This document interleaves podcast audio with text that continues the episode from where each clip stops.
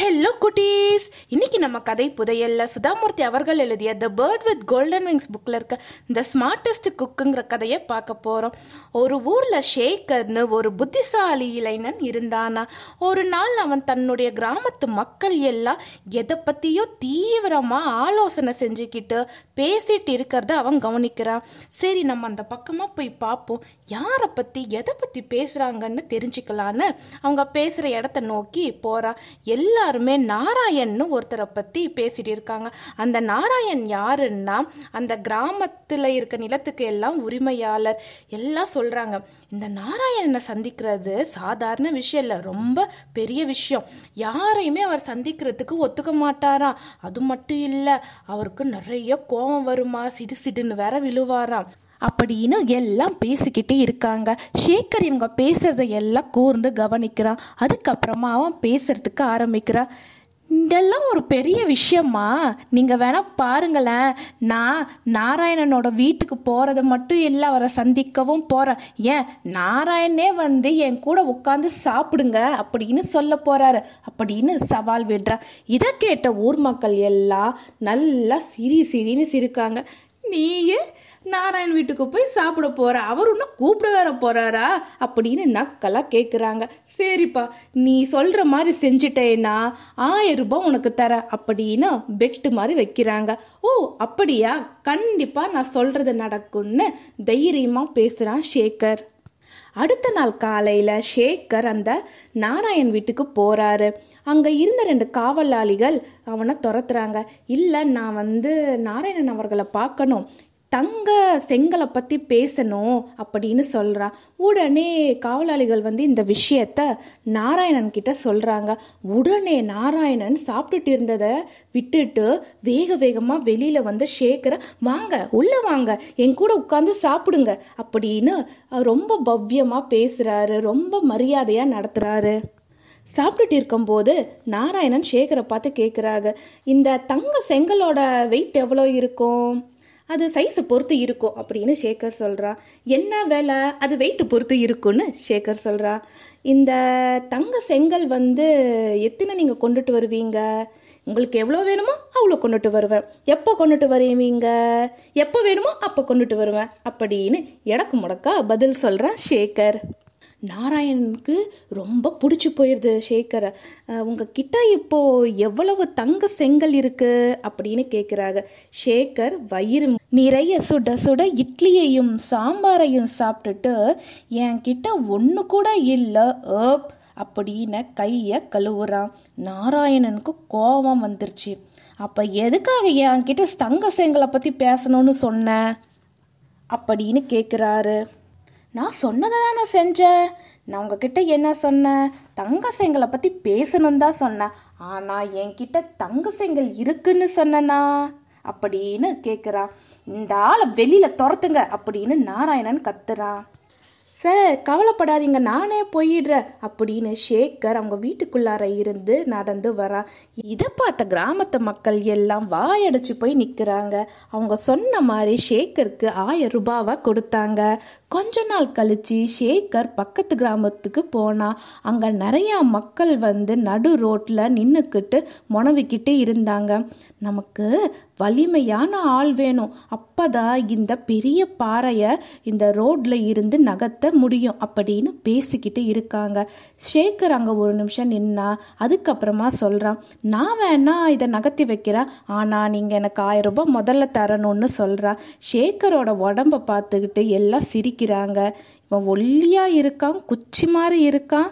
இவன் நகர்த்துவானா? அப்படின்னு பேசிக்கிறாங்க.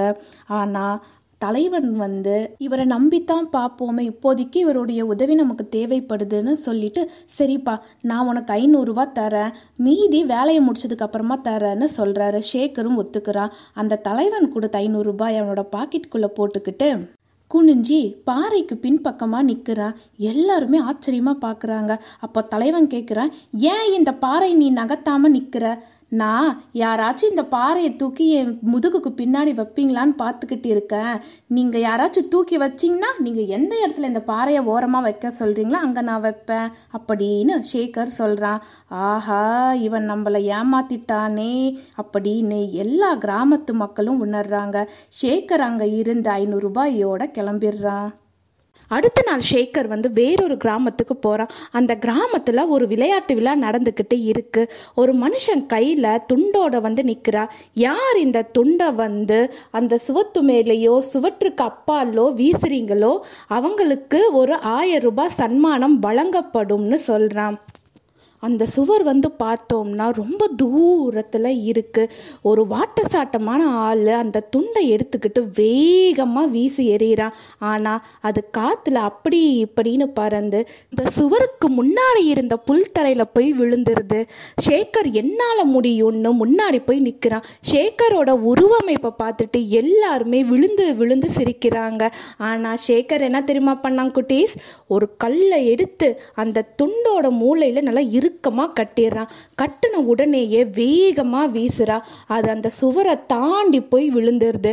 சேகரை எல்லாருமே பாராட்டுறாங்க.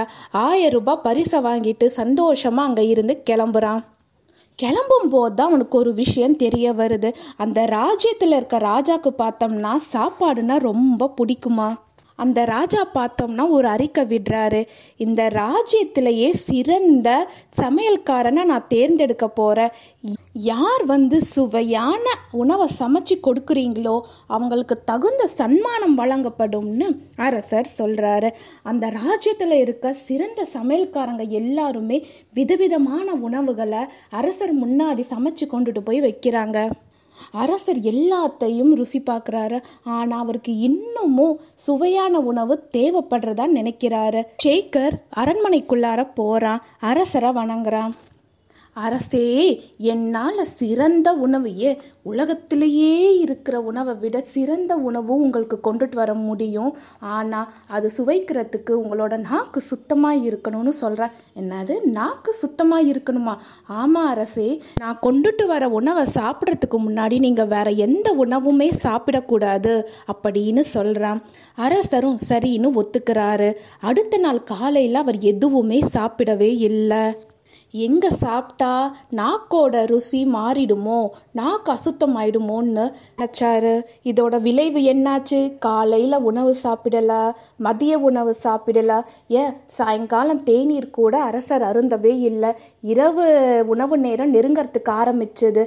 அரசருக்கு ரொம்ப சோர்வு ஒரு பக்கம். ஒரு பக்கம் பசி தாங்கவே முடியல. எப்படாப்பா இந்த ஷேகர் வருவான்னு காத்துக்கிட்டு இருந்தாரு. அவர் நினைக்கும் போது கரெக்டாக ஷேகர் கையில் தட்டோட போய் நின்னா அந்த தட்டில் என்ன தெரியுமா குட்டீஸ் இருந்தது வெறும் வடித்த சாதமும் உப்பும் சைடில் இருந்தது. இதை பார்த்த அரசவையில் இருந்தவங்க எல்லாருமே அதிர்ச்சி ஆயிட்டாங்க. ஆனால் அரசர் அதை எதுவுமே கவனிக்காம ஒரு பருக்க கூட விடாம சாப்பிட்டுட்டாரு. அப்போ ஷேகர் கேட்குறா எப்படி அரசை உணவு இருந்தது? இது வரைக்கும் இந்த மாதிரி ஒரு சுவையான உணவை நான் சுவைத்ததே இல்லை. ரொம்ப நல்லா இருந்தது. அப்பாடா எனக்கு நீங்கள் சன்மானத்தை கொடுக்கணும் அப்படின்னு ஷேகர் சொல்கிறான் நீ வெறும் சாதமும் உப்பும் தானே கொடுத்த? அதுக்கு எதுக்கு நான் உனக்கு சன்மானம் கொடுக்கணும் அப்படின்னு அரசர் சொல்றாரு. அரசே நான் என்ன கொடுத்தேங்கிறது முக்கியம் இல்லை. நீங்க அதை எப்படி சுவைத்து சாப்பிட்டீங்கிறது தான் முக்கியம். நீங்க என்ன சொன்னீங்க? இந்த மாதிரி உணவை நீங்க சாப்பிட்டதே இல்லைன்னு தானே சொன்னீங்க. அப்படின்னு சொல்கிறா அதுக்கு அரசர் சொல்கிறாரு நான் ரொம்ப பசியில் இருந்த காலையிலேருந்து எதுவுமே சாப்பிடல.